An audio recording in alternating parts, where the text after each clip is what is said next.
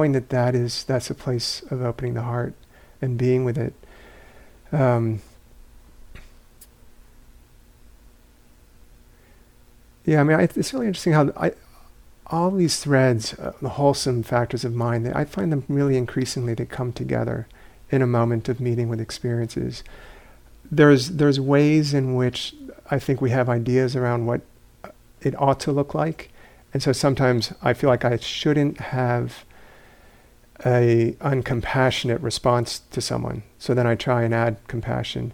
In that kind of case, it's almost more compassion for me to recognize how I'm feeling getting close to that feeling. And in not fighting that, there's something else that seems to open in response that allows really a, a bigger understanding in terms of how this particular dynamic is playing out.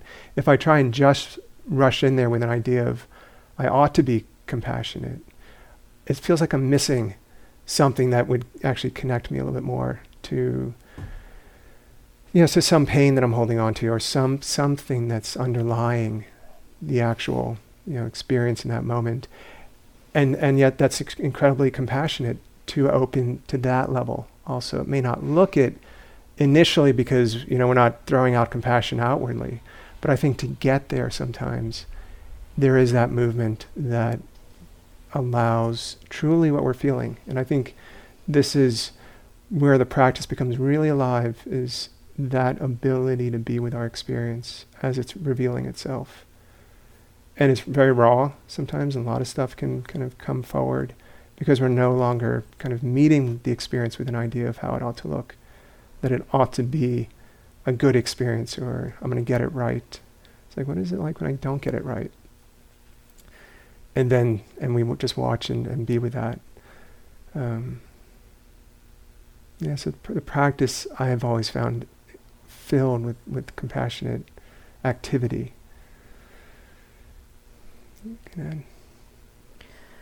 Um,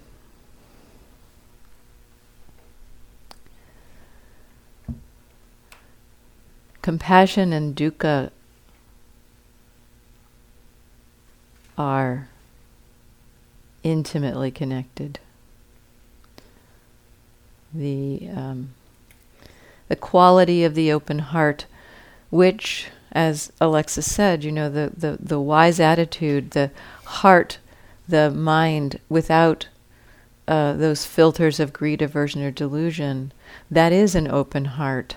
And the natural response of that open heart, when it experiences suffering, the natural response of that open heart is compassion.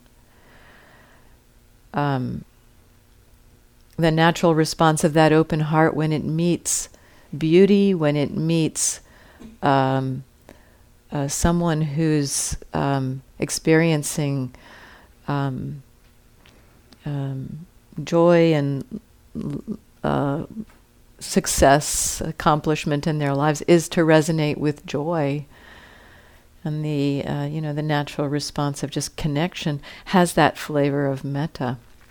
So the the the practice of the wisdom practice of looking at the attitude and beginning to uncover and like let those filters be takes us towards that those beautiful states of mind takes us towards compassion and i'll say in my own experience um, you know we can actually miss those qualities if we are if we are kind of looking at our experience from a perspective of wisdom or equanimity, it's almost like we might miss these other qualities that are actually being cultivated. And in my own practice, I've seen it's helpful sometimes to um, kind of to, to see what else is there. You know, so you know, we're, we are encouraging you to check the attitude, which is a way to open up to what's there. Um, so, for an example, I'll, I'll, make this very concrete. Um, in my early um, days of being a teacher and meeting one on one with people, I would often get the feedback that they could feel my compassion. And I would think, that's interesting. That's not my experience. I feel very present. I feel very equanimous. I am able to be with them completely without reactivity, but I don't feel what I would call compassion. And so I was kind of a koan for me for a while. And you know, I talked to a couple other of my colleagues about it, some of the other teachers about it, and and some people said it's there. I, okay, you know, but one teacher actually pointed me to a key piece in this, and this is what a, a piece that can be um, uh, helpful, I think, in our practice to open us to this. He said, he said, you're focusing on emptiness. Your attention is on the uh, empty nature of experience, he said, turn to the relationship. And I, um, just in the next interaction I had while sitting with this person and having a conversation, I felt very equanimous, very balanced, didn't particularly feel a lot of emotional, you know, stuff going. And I remembered, turn to the relationship that like little bit of wisdom that teacher had planted in my mind turned to the relationship. It happened in that moment. I turned to the connection. There it was. It had been there, but it hadn't been conscious. So sometimes in this kind of practice, our emphasis is more, seems to be more on somehow this um, the wisdom door or seeing things in a certain way. And, and maybe if we look at the relationship, it's like we're looking at a, an intimacy instead of a clinical looking at, observing. Some of the other aspects of wise view, of, of that wise attitude, the love, the compassion, the the interest, the the juiciness of that attitude may become more available. And so, um, uh, what I'd suggest in your exploration is see if it's there first before you do something to bring it in. It might already be there. Yeah, I mean, it it it, it may well be, you know, simply a matter of kind of shifting the almost the the the direction you're looking at experience.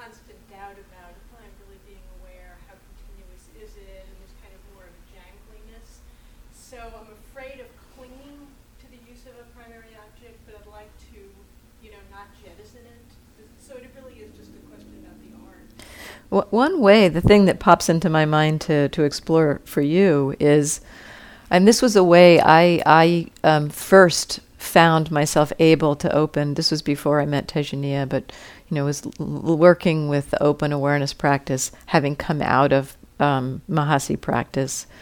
And um, they told me at first to let go of the primary object, and that was chaotic and so what I found kind of naturally uh, doing for me is like I hung out with the ob- the primary object, but it wasn't an exclusive focus. So it's like it's just like it was it was like my tether. It's like you know holding on to the to the to the string of a balloon or something to just kind of keep touch.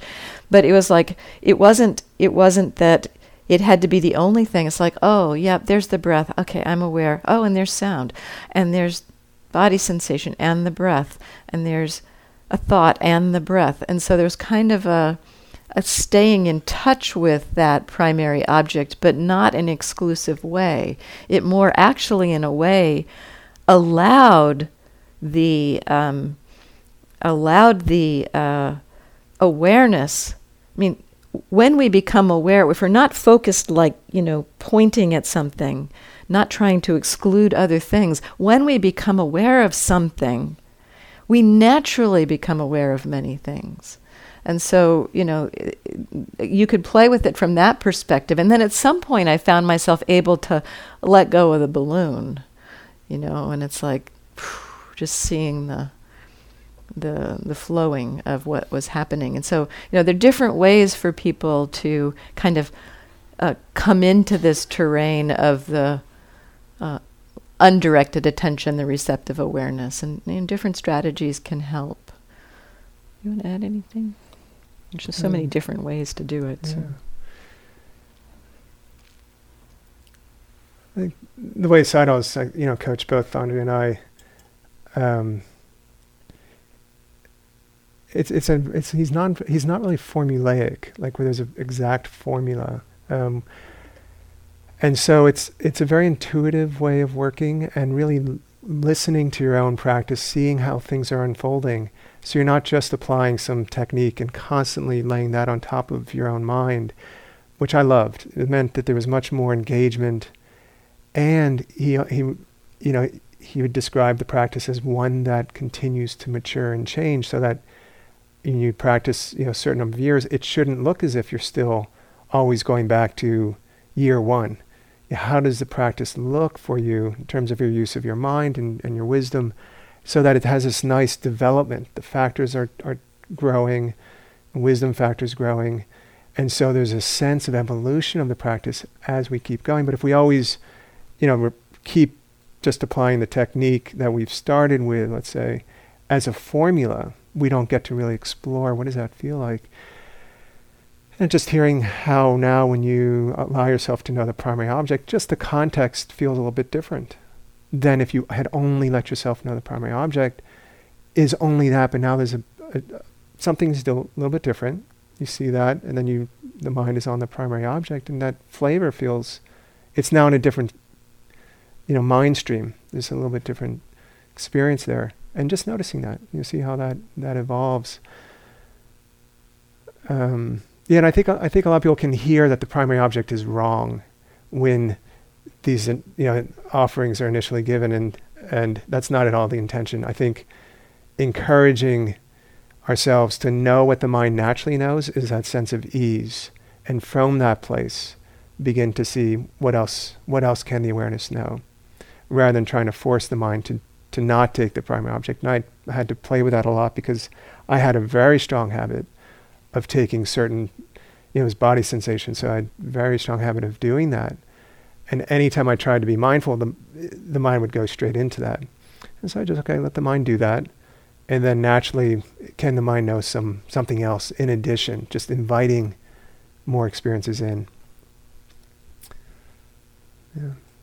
I liked what you said. Uh, I liked what you said about um, the evolution of the practice and the you know that it's not a cookie cutter formula. It's not mm-hmm. a you know here's what you do here's how you here's what you do then and you get to here and you do that. It really is a, i mean it's a practice that we essentially each have to tailor for our own minds. And so it's uh, um, it's it's about looking at our minds and, and taking responsibility for our own practice. Um, and sometimes we can run up against a a deep wish for somebody just tell me what to do. You know, I, I, I, I, really, you know, I don't want to be responsible. and yet that then that is also something to to look at. So it is it, it it does ask us to use discernment over and over again about the practice itself. We use the you know the the the exploration of the attitude of mind begins to explore how we're practicing as well. What kind of attitudes are we bringing to the meditation too? So. Yeah, I'd often have to ask Sayadaw, um, so what, which object do I watch now? And, and and something else would start to emerge. It's like, should I watch that one? Should I be with that object? Is that the right one to be with now? And you know, it's as if like things in my mind out of the forest were starting to come forward. And I was like, is that, should I, should I look at that one? And I just get tired of my like asking which objects and say, just wait, just see what, you know, what naturally comes and slowly you'll know intuitively, you know, how you're, how, how to relate to it. And it's like your wisdom starts to know, okay, this is the right way of, of being with this moment or, or where to look and how to, how to rest in the moment. Um, yeah, yeah. Sure,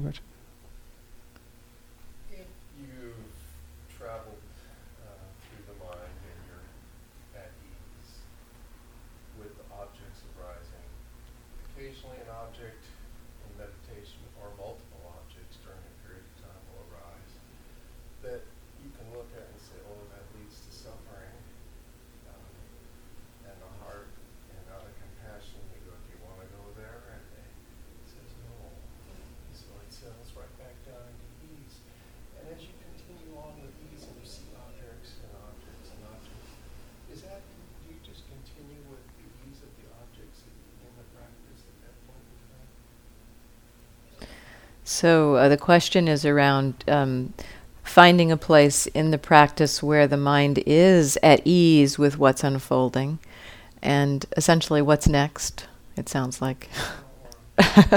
Do you just stay with that? Um, one. Um, you you can just stay with that and check your attitude it's always important to check the attitude.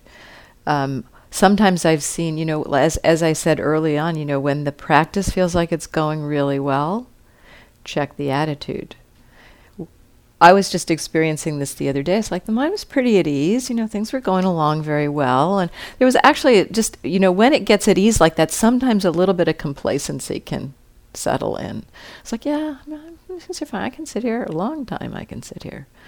And then there was this little bit in my mind that said, but you're not free. You know, there's something here. There's still some clinging here. And so even when we're at ease, you know, there's, it seems like there's, there's period of time where the mind kind of finds its way to that period of ease. And then you check the attitude, you may not see much other than just that ease. But we still, we know we're not free yet. You know, we know we're not fully enlightened. There's still got to be delusion in the mind. So we know that, but we can't see it. And so it's like we have to be patient there. It's like hang out in that space where, yes, there is ease in seeing the objects. Check the attitude from time to time. I was on retreat at Shwe Oo Min and uh, in a place where it was very easeful, very peaceful. The mind felt very pure, very delightful state of mind and um, uh, I checked the attitude, and the, there was this very quiet little effort going to make that state continue, trying to make it continue. And when that was seen, it fell away. When that fell away, there was, oh no, it's not going to continue. And it was like fear that it wasn't going to continue.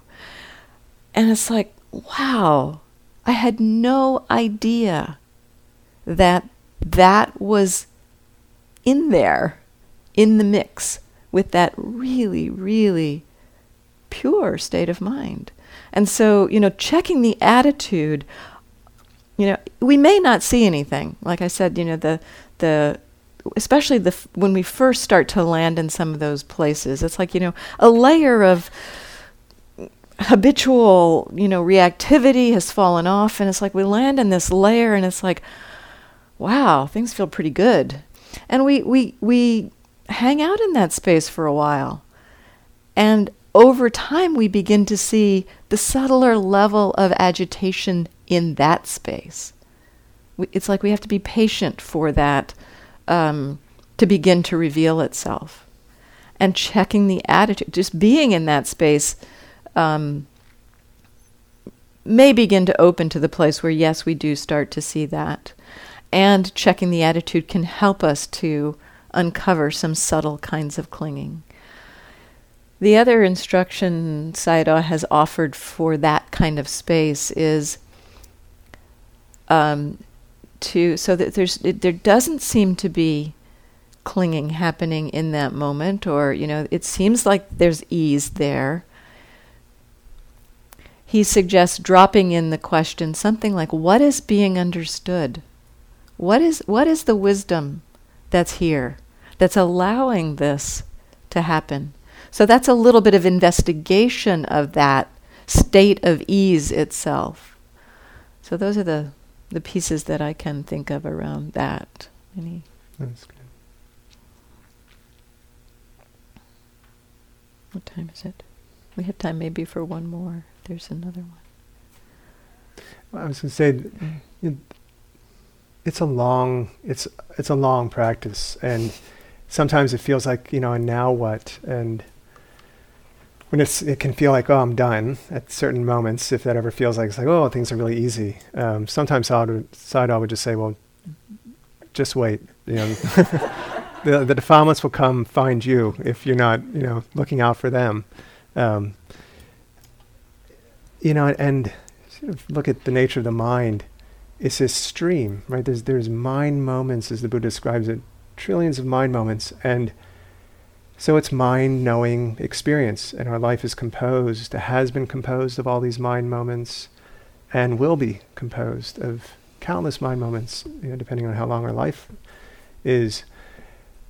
And so the practice is just ongoing, and depending on the factors that are arising, the quality of our wisdom, we'll, we will respond according to that. And just have increasing confidence that both trusting the factors are in the mind, showing up, not coming to conclusions, just sort of staying open to the ongoing experiences.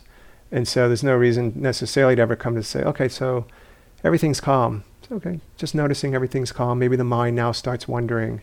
So you're just constantly recognizing what is happening in, you know, in, in your experience.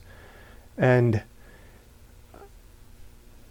you know, I just, there's, there's a deeper and deeper confidence that I always appreciate being in the Dharma, being awake, being aware, more than being unconscious. I haven't found any moments that I appreciated more because my mindfulness was weak or the wisdom was weak or you know always it's always beneficial right? View checking the attitude and that just grows. That's kind of strength and confidence. Um, so even when things are kind of flowing it's like knowing okay there's probably some some hook in there and and it becomes fun because it's less personal. I can look for where the, the ego is arising and whatever whatever comes up, it's like, oh, I want to see it now. I want to see you know, how the f- how the four noble truths are playing out. You know, so dukkha is such an extraordinary truth because it's just the place of pointing to where we can gain a little bit more freedom.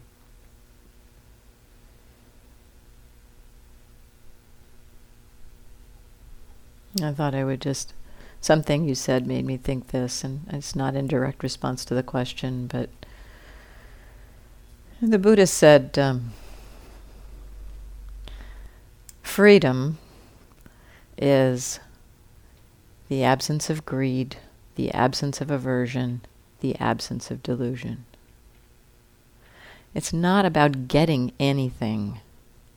It is completely it's the it's the release from greed, the release from aversion, the release from delusion, where freedom is. It's it's not a state. It's not a thing. And this practice points directly at how is greed operating in the mind? How is aversion operating in the mind? How is delusion operating in the mind? And recognizing that the mind begins to let go of it. This practice points right at the heart of what the Buddha taught the freedom that comes from absence of greed, absence of aversion, absence of delusion. And we get little tastes of that in seeing the mind not cling. And we do know probably that there is still some delusion present.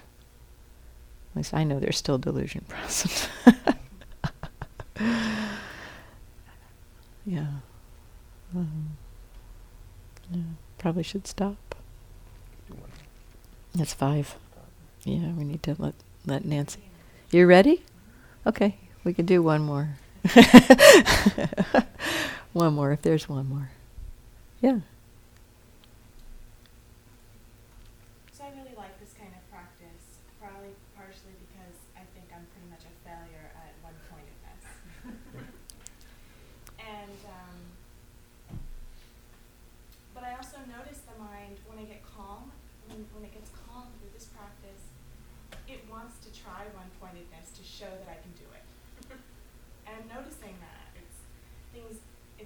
Objects aren't moving as quickly, it naturally feels like the mind is starting to kind of, I don't know, con- con- congeal or something.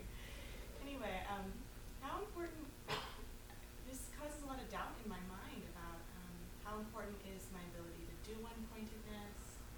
Um, is whole, whole body breathing's been kind of the way I can be doing one pointedness, and it's still very open awareness.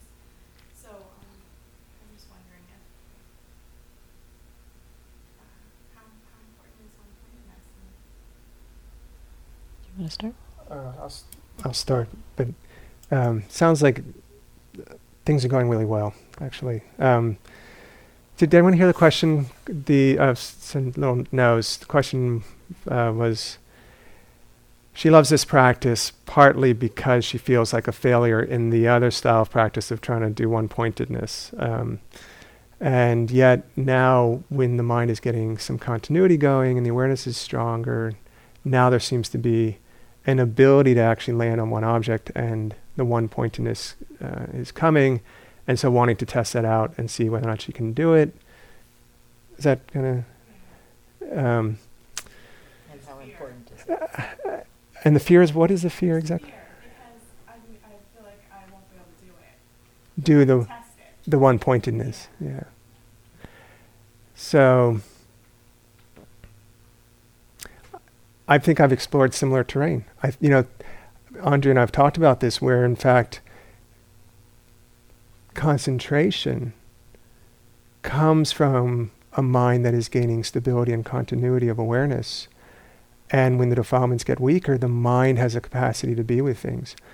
And without ever being taught or encouraged how to do concentration, through seeing the reactivity in my mind, being with it, opening to it, the mind had capacities to get very concentrated.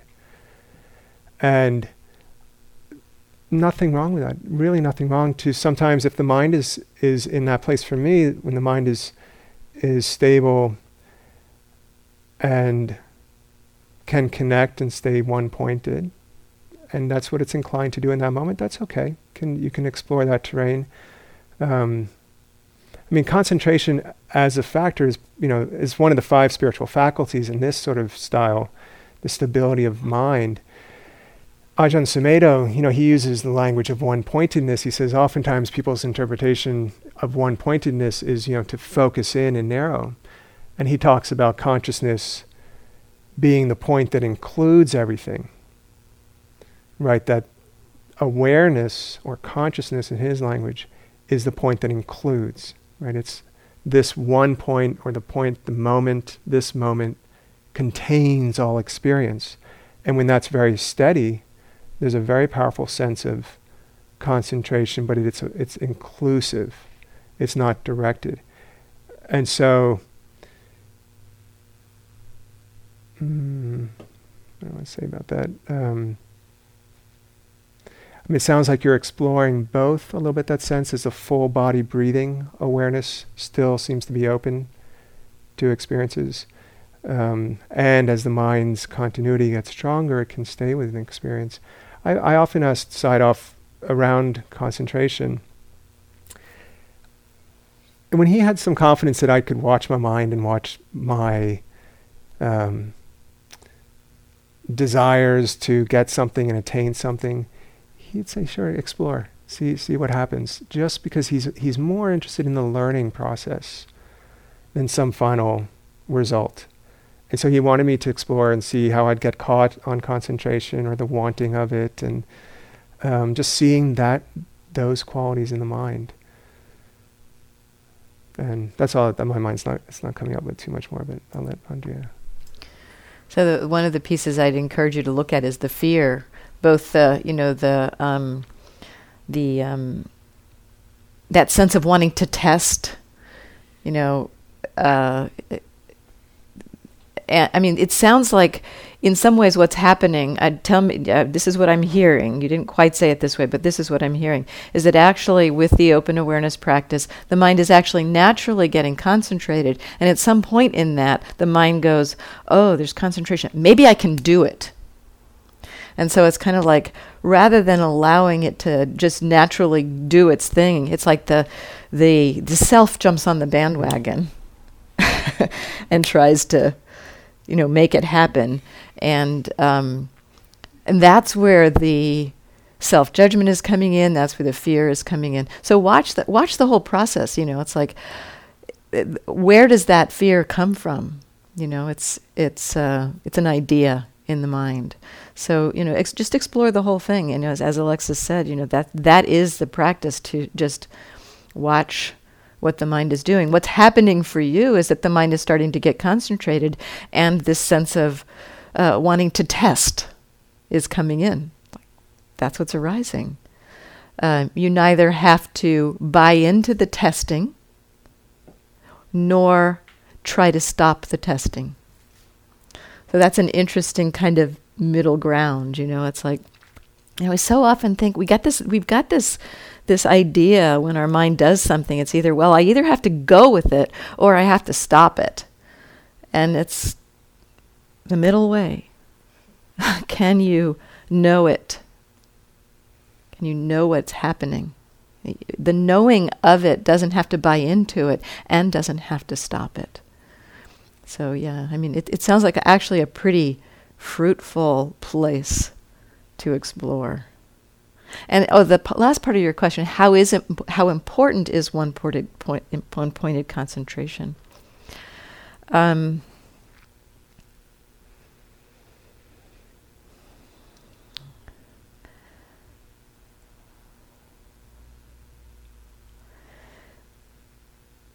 in terms of the entire trajectory of the practice, to full liberation? Perhaps one pointed concentration comes into play in there. Um, I certainly have found a lot of learning happening in practicing one pointed concentration after the mind got really balanced, you know, not trying to do it, but more as Alexis describes it, more unfolds. Um, and there's a lot of learning and a lot of letting go that has to happen in order for the mind to go to that one pointed concentration. So there's some some learning that happens in the process of doing that.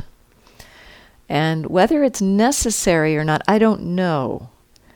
Um, for some minds, it may be. For some minds, it may not be. Um, but I do know that there is a tremendous amount of freedom available through the moment to moment concentration without going to the one pointed concentration. A tremendous amount of freedom is available there.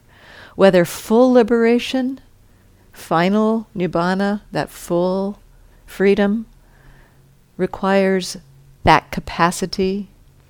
The suttas say it requires jhana. And there's so much difference in how jhana is described. I wouldn't even say necessarily jhana means one pointed concentration. So uh, it, it's, I found personally, at a certain point in my practice, one pointed concentration was a skill that was really helpful to explore. Before the mind was at ease and balanced around the desire to create it, it was not useful. So we really do have to take a long, broad approach to the practice. You know, the, um, if we have the idea, oh, one pointed concentration is necessary, that's what I need to do, that very attitude is going to be just wreak havoc, havoc with the mind. So, um, you know, I've kind of touched into it and not for the last period of my practice. I've, I've explored um, kind of this blending of of um, this m- mindfulness of mind, and then in that really balanced place of the mind being with with um, the wise attitude, inclining the mind towards an object and exploring the one-pointed concentration. I spent several years on my retreats primarily doing one-pointed concentration practice in the last five years or so. And now the way the way I went on my last retreat was, well, maybe I'll go there, but I'm going to see what happens. I'm just going to start with open awareness and see what happens. And and the the open awareness was what was deepening so much. I never never went to one pointed concentration. So really it is about that we we mentioned earlier about finding our own you know using our wisdom about what is right for us in this moment. What is the right you know what is the what is the pre- what is the exploration that leads to freedom in this moment and cultivating that as opposed to having some idea i need to get that what is it that will free us here and now? And that that for me that has been an interesting rhythm of going in and out of various practices and tools. And so when I began to trust that in myself, I began to trust my own rhythms and my own in you know intuition and to really trust the discernment that was that was operating. Boy, practice got a lot easier rather than having to lay some other idea of what I should do. It's like the suttas say, jhana, I gotta do jhana. It's like just um, it's like practice can be very responsive to where you are and trusting that. Trusting that. Should we stop or do you want to say some more? Mm-hmm. It just reminds me of um, thinking about the causes and the effects. And so often we, the tendency of the mind is to want, and so something like one pointedness is this it's so enticing because it has this power to it or something. It's like I want that, and I think just like a, a lot of other part pieces of the path can feel like this result, wanting the result, and unlike Sayadaw would often talk about the causes and the conditions and the effects, and that we can take care of this moment, what's arising in the mind, you know, so the fear that comes up and um, the wanting, and so that's the place that we look. And oftentimes, when greed and aversion and these factors are coming up, it's because we're looking beyond. We're looking to some result that we want, and it's the result that is beyond our control. We don't. If the causes are there, the result arises, and so just keeping that in mind of where our domain is is to actually be watching our experience in this moment. No idea where it's going to lead to. Have no idea. Maybe it's the Brahma Viharas, maybe it's deep concentration, maybe it's a deep release, seeing into the Four Noble Truths. And, you know, we just have no idea how the path unfolds.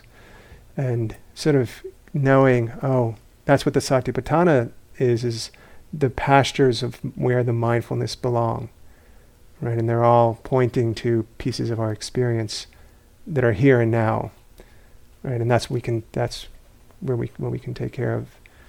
Um, and it sort of, for me, it, it lets go of this whole burden of needing needing to even consider the results. Okay, the results will take care of themselves. I'll just keep being with how, how things are arising now, you know, my heart and mind, and being with that, and knowing, trusting that, well, uh, the results will come as they as they naturally unfold. I can do what I can do in this moment. So we should probably Yeah, stop, stop now. now. So let's just take a moment to remember. Remember ourselves, remember experience.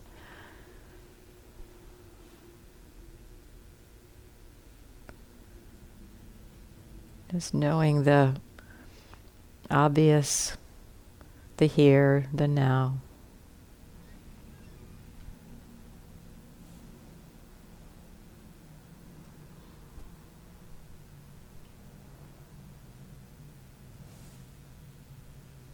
And knowing, seeing how as we land,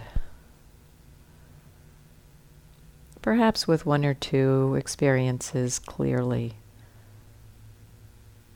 when we relax, so many things, so many other experiences can also